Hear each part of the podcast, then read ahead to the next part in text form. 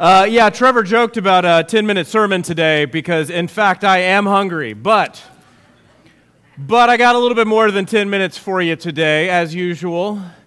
And, uh, and it's because we're here today to feast. We're here today to feast on some barbecue and to feast on the Word. Am I right? Yeah, you hungry for both? Let's do it. Let's feast on the Word of the Lord together today. The 121st Psalm is our text for today. I'm uh, reading out of the Pew Bible. It's on page 543. If you want to follow along, you can pull out the Bible right in front of you, page 543, or Psalm 121 in your own Bible. We are in the CSB translation.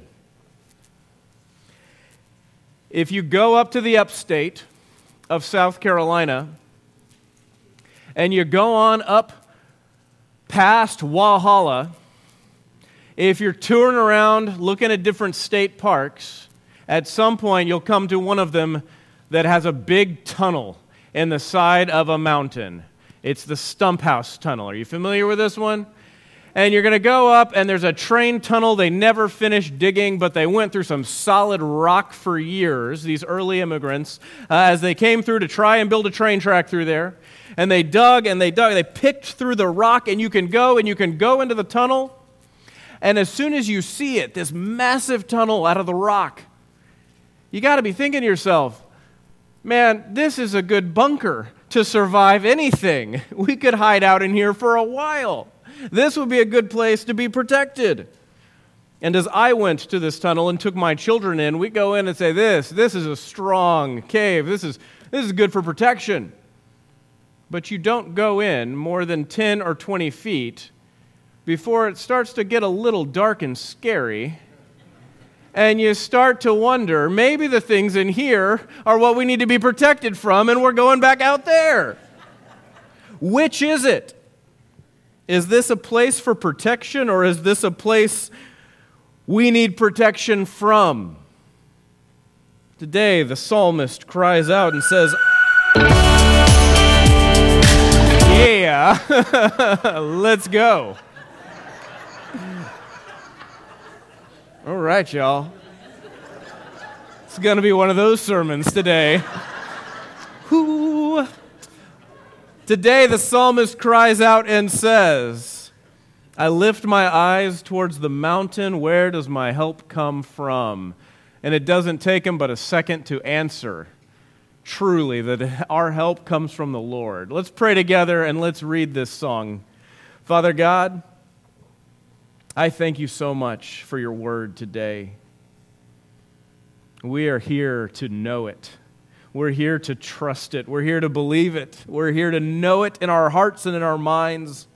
I pray that you would fill us with your word and give us the strength to trust you rightly. This I pray in Jesus' name. Amen. The 121st Psalm. I lift my eyes towards the mountains. Where will my help come from? My help comes from the Lord, the maker of heaven and earth. He will not allow your foot to slip. Your protector will not slumber. Indeed, the protector of Israel does not slumber or sleep. The Lord protects you. The Lord is a shelter right by your side. The sun will not strike you by day, or the moon by night. The Lord will protect you from all harm. He will protect your life. The Lord will protect your coming and your going, both now and forevermore. This is the word of the Lord. As we said when we began last week, reading through the Psalm of Ascents, starting with Psalm 120 and going on to Psalm 134. We have these very short little psalms, and they're all put together here on purpose. They're called the Psalms of Ascent. That is, the ones that you sing when you're going up to the temple in Jerusalem to worship. These songs are a festival songs. This album is the album you listen to as you're riding along to go and worship the Lord. And as you would have been in Israel, going up from your small hometown and community, wherever on pilgrimage, to go to the temple of the Lord in Jerusalem to worship, You would have been passing through a lot of mountainous areas.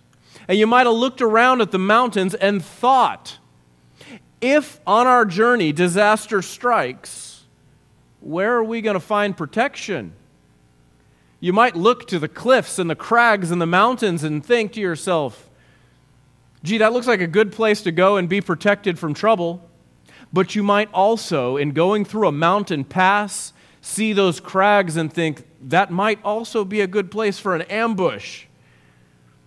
What is it about the mountains? To look for them for protection, for strength, or are we, as we look to them, going to find trouble and dismay? Could be either.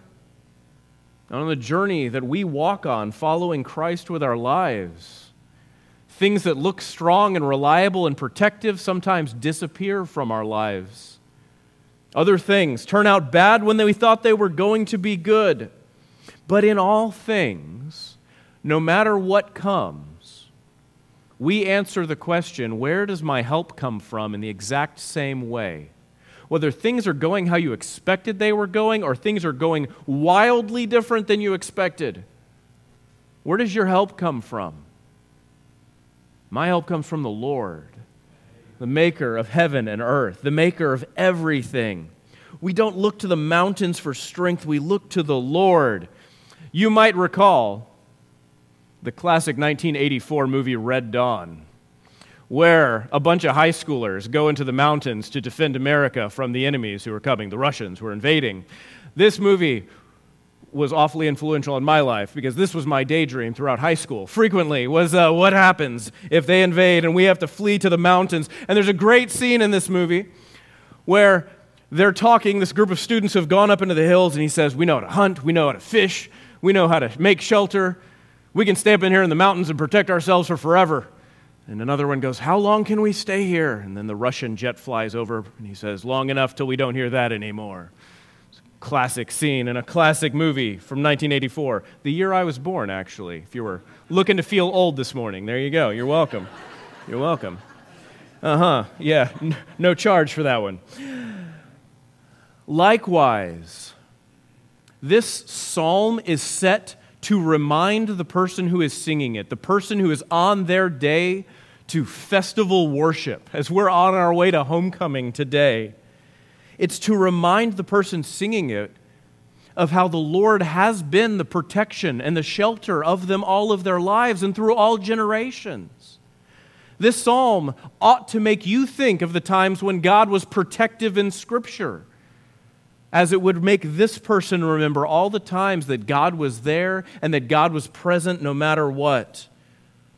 This passage might make you think of Revelation chapter 6, where the judgment of the Lord is poured out upon all of his enemies. And there's no fleeing from it on that day. All people who chose to do evil and set themselves against God are experiencing his wrath unsealed and poured out on them. And Scripture says they run to the mountains and they cry out to the mountains, Please fall down and cover us from the judgment of the Lord. But you and I, that's not for us. We worship the Lord, the creator of all the heavens and the earth, of everything. Who will protect us on the day of trouble? the Lord Himself will. Listen, life is dangerous. There is no safer place for you than in the hands of God. And for the one who trusts in Jesus as Lord, to have offered yourself to Him and said, You know what, Jesus, you're going to be the boss, you're my Lord, then you have placed yourself into His hands. The news is not good these days. Arguably, it's never been particularly good. But it feels like every time you, you look into the news, you see these ever present existential crises that are all around us. Shorelines are dwindling away, and that's a little terrifying. There's a virus you might have heard about going on in the world. There's all kinds of just rough political division in America. And then outside of America, as existential crises go, There are evil regimes leading enemy nations who want to see bad for our country and people around us. I mean, can you think of anything else? You want to put anything else on the list? Life is dangerous. But our help comes from the Lord. As we journey towards his kingdom in our life, we can look around likewise looking at the mountains, surveying what could be difficult and surveying what could be protective, but knowing in all things that it is the Lord who protects us, the maker of heaven and earth. And then you'll notice as you read this psalm, after those first two verses, first, the psalmist is singing to himself. First, whoever is singing this as they're going on the road is saying, I look to the mountains, where's my help come from? My help comes from the Lord. But then he turns, and the rest of it is singing to the other people going along with him. You got to imagine a man or a woman singing this song with their children and explaining this song to their children, to, the, to anyone else who is with them who is traveling along for the first time to go and worship God.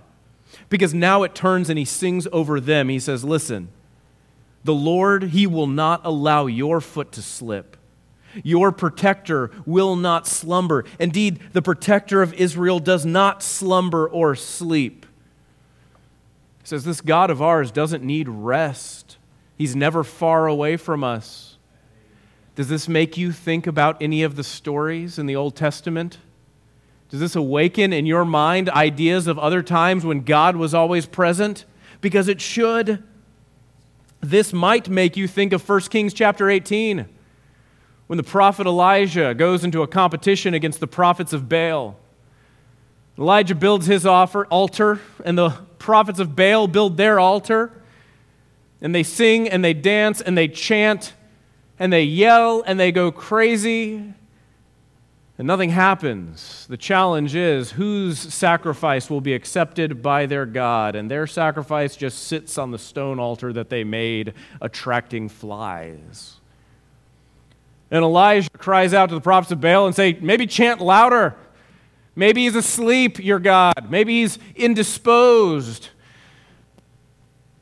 And the prophets of Baal chant all the louder. And this isn't just, this isn't just a one time thing, this was a part of Baal worship. So, the reason why the people of the land worshiped Baal, he was a fertility god, and that's what they needed. If you're either a farmer and you need your crops to be fertile, or you're uh, a rancher and you need your cattle, your sheep, your pigs to be fertile, then come the spring, you're praying to whoever or whatever you can that all of this would grow and do well.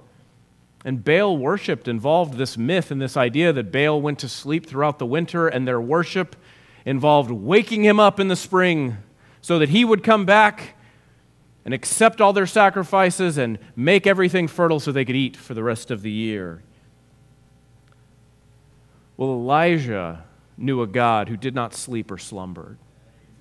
So Elijah, he takes his altar, he pours water over it over and over again, and then he simply says a quiet prayer to the Lord. And the Lord rains fire down out of heaven immediately, not only taking up the sacrifice, but the altar, all the water, and everything else. Listen, I'm telling you, our God, He doesn't sleep or slumber. Amen. He's never far away. This is the same question in the book of Esther. The people of Israel are in exile. God has sent them off in punishment to be slaves of other nations in Assyria and Babylon. And the question for the book of Esther is Has God forsaken us completely? Because an enemy, Haman, wants to rise up and see all of Israelites destroyed and killed completely. But by the power of God and through the witness of Esther and Mordecai, God turns the tables all by himself entirely on the enemies of his people. And the answer to the book of Esther is clearly the Lord is still with Israel no matter what. The same thing happens in Daniel. Daniel chapter 6. Daniel worships and prays to his God alone. He is thrown into a den of lions for it. And all night long, the foreign king who cares dearly about Daniel is grieved over this. But that king goes to the pit in the morning, and what does he find? He finds that Daniel worships a God who does not sleep or slumber, but is always there to protect his people, and Daniel is just fine. You and I have times in our lives when we worry or we feel or we fear that God is far away from us. Perhaps this is the best application of this for each of us. You know God doesn't sleep, but there are times in your life where you just worry or you feel like God may be far away from you. I'm here to tell you this God of ours that we worship, He is never far away. He does not forsake those who follow Him. He does not create distance. He does not leave us, but is with us always. I feel like God is far away. We feel a lot of things, and feelings, they come and go. What I'm here to tell you today is that you can believe no matter what you feel feeling good, feeling bad, feeling like God's near, feeling like God's far this God is with us always. We, we don't live by feel, we live by faith. And we know that this God is near. He does not sleep nor slumber, He will not let your foot slip. Verse 5 and 6 The Lord protects you. The Lord is a shelter right by your side. The sun will not strike you by day, the moon will not strike you by night. Which is more terrifying? Which is more difficult? To not have shade during the day or to not have a roof over your head at night? I mean, we're still coming off of the summer right now, and so it sounds okay to maybe sleep under the stars now that it's cooling off at night. But you don't want to be exposed at all times like this. And the psalmist cries out, You know, we've got a nice house at home, we've got a nice tent while we're traveling on along the road to Jerusalem. But really, our shelter is the Lord Himself. He's the one who provides for us the entire time. Now, think back into the Old Testament. Is this true? Can you recall when the Lord was the provider and the shelter for his people? You might remember the story of Hagar in Genesis chapter 16 and 21. She's treated poorly, she's treated as a slave. She is one. She is handed off by Sarah to Abraham to give birth to a child for Sarah and Abraham. She is done wrong. And then, when she is pregnant with child, she is treated poorly by Sarah and cast out. And grieved for her life, she cries out to God, and the angel of the Lord appears to her and says, Don't worry.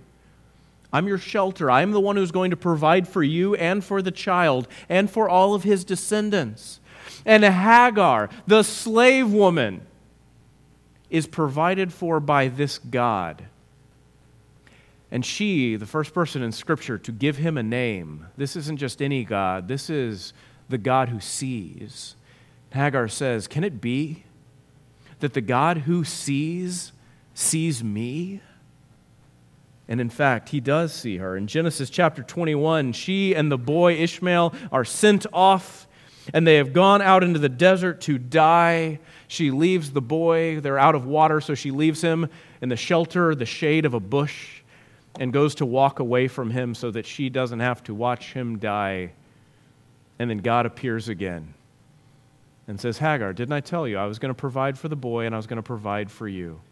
Her eyes are opened. There is a well of water right there, and God preserves their lives and fulfills everything that He promises. He is the shelter to them in the desert. You know, even more poignantly for you and I, in Matthew chapter 23, Jesus is crying out over Jerusalem. Jesus, God Himself, who brought all the Israelites out of Egypt, who gave them a nation, who came now to save them and draw them all to Him. And as He arrives at Jerusalem, all there is is rejection of Him. And what does this God cry out over Jerusalem?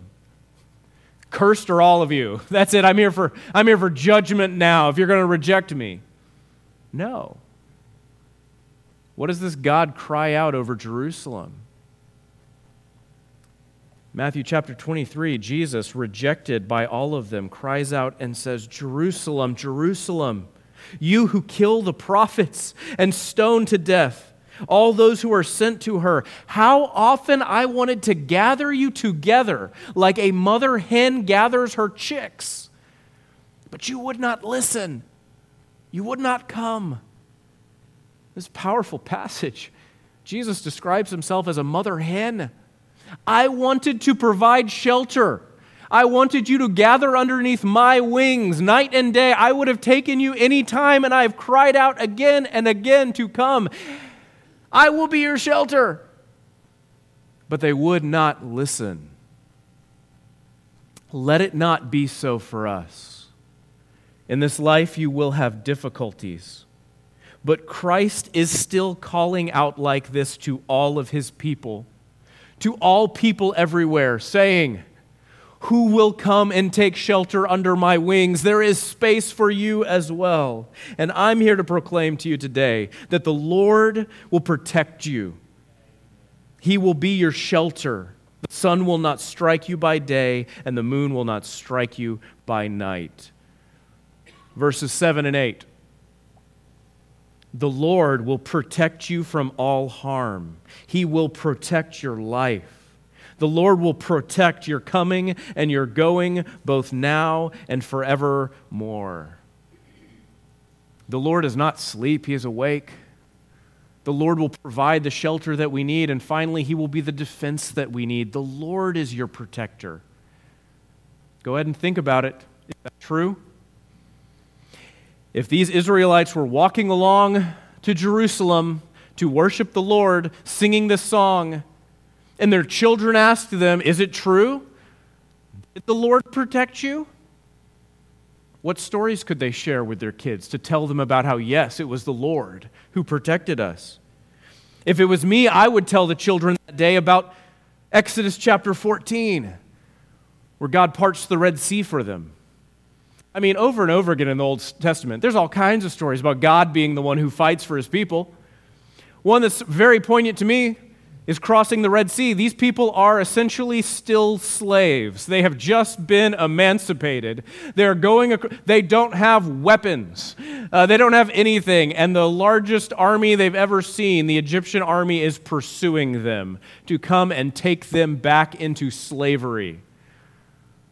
They've got nothing but sandals. But Moses raises his staff the Red Sea parts in half, and they walk by, not in the mud, but on dry land.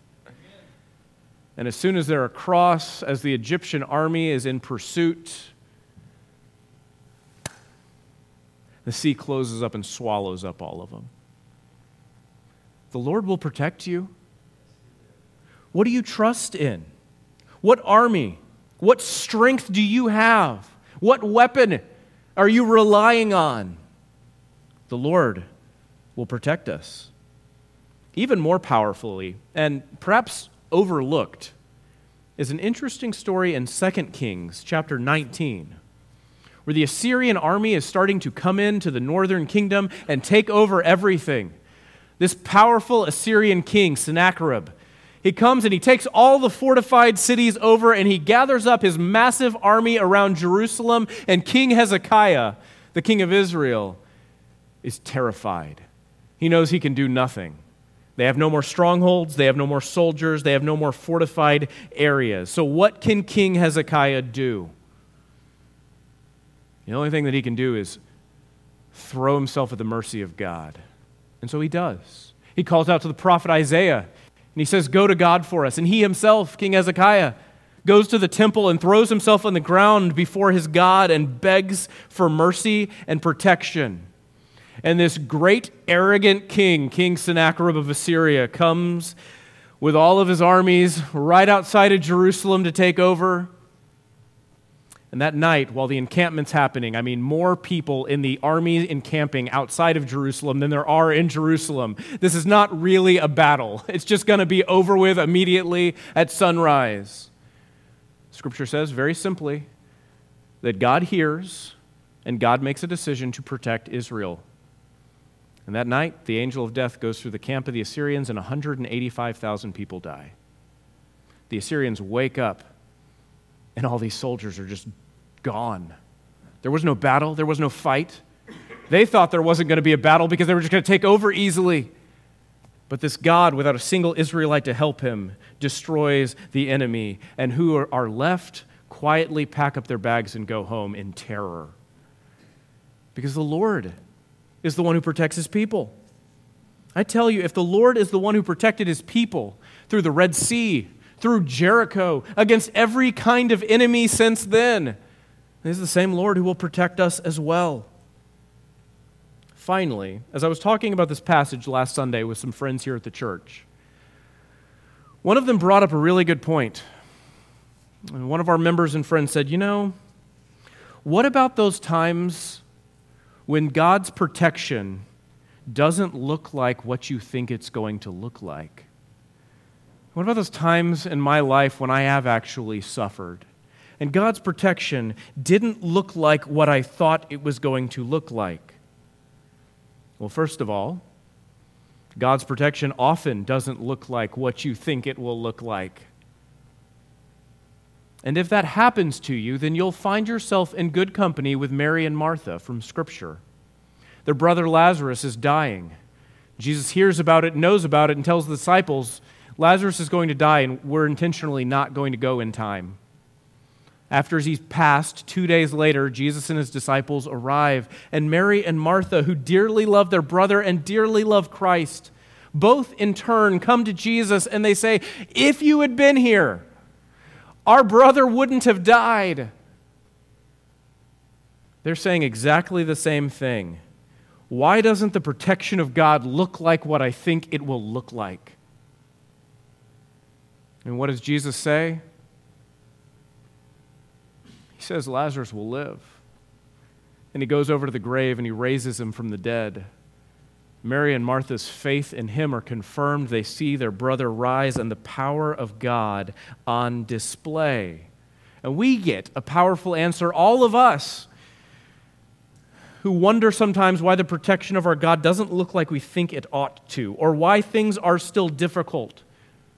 After all, we know that Christ is risen, yes, but his enemies are still in the world. Evil is still in the world. And so we suffer evil at times in our lives. Why and how? The answer comes to us in 1 Corinthians. Paul says of the resurrection of the dead this 1 Corinthians chapter 15. Now, if Christ is proclaimed as raised from the dead, how can some of you say there is no resurrection of the dead? If there is no resurrection of the dead, then not even Christ has been raised. If Christ has not been raised, then our own proclamation is in vain, and so is your faith, if Christ hasn't been raised. Moreover, we are found to be false witnesses about God, because we have testified wrongly about God that He raised up Jesus Christ, whom He did not raise up, if in fact the dead are not raised. For if the dead are not raised, not even Christ has been raised. And if Christ has not been raised, your faith is worthless. Your sins are not forgiven. Those then who have fallen asleep in Christ, they have also perished. If we have put our hope in Christ for only this life, well, we should be pitied more than anyone. But, but as it is, Christ has been raised from the dead. As it is, Christ has been raised from the dead, the first fruits of those who have fallen asleep. For since death came through a man, the resurrection of the dead also comes through a man. Just as in Adam all have died, so also in Christ all will be made alive but each in his own order Christ, the first fruits, and afterwards, at his coming, those who belong to Christ. Then comes the end, when he hands over the kingdom to God the Father, when he abolishes all rule, all authority, all power, for he must reign until he puts all his enemies under his feet. The last enemy to be destroyed is death. See, you say, uh, you read Psalm 121 and you say, why, why does it seem sometimes like God is not protecting us? After all, our dear friends who we love who have died and gone on to be with the Lord. This doesn't look like protection. But I have great news for you today. Jesus Christ is not dead, he is alive. The last enemy to be defeated is death, and death has been defeated already by Christ. Christ, the first fruits, that he is risen, it means your sins are forgiven. It means your faith is assured. It means your life in Christ is not just this life, but that eternal life as well. It means if Christ rose, then he's the one who holds the keys to death. And he has said, when he returns, that all the rest of them will rise as well. And it is because he has conquered all enemies, including the enemy of death, that we can say these words I lift my eyes to the mountains. Where does my help come from? My help comes from the Lord the maker of heaven and earth. It is because he has risen, I can say these words to you today. He will not allow your foot to slip. Your protector will not slumber. Indeed, the protector of Israel, he does not slumber or sleep. The Lord protects you. The Lord is a shelter right by your side. The sun will not strike you by day, nor the moon by night. The Lord will protect you from all harm. He will protect your life. The Lord will protect your coming and your going, both now and forevermore. Let us rejoice that Jesus Christ is risen today. Father God, all of our celebration, and this is our day for celebration, comes because we know you're alive. When we sit down and eat at the table today, we will simply be thinking about the day of your return when we sit at the table and you serve the meal. When we are united, not just this body coming together in homecoming, but all believers and all the saints of all time gathering for the proper homecoming in Jesus Christ. Today we celebrate because we know that day is assured. So let us celebrate indeed. Let us worship in the name of Jesus Christ, our risen Lord. This I pray in Jesus' name. Amen.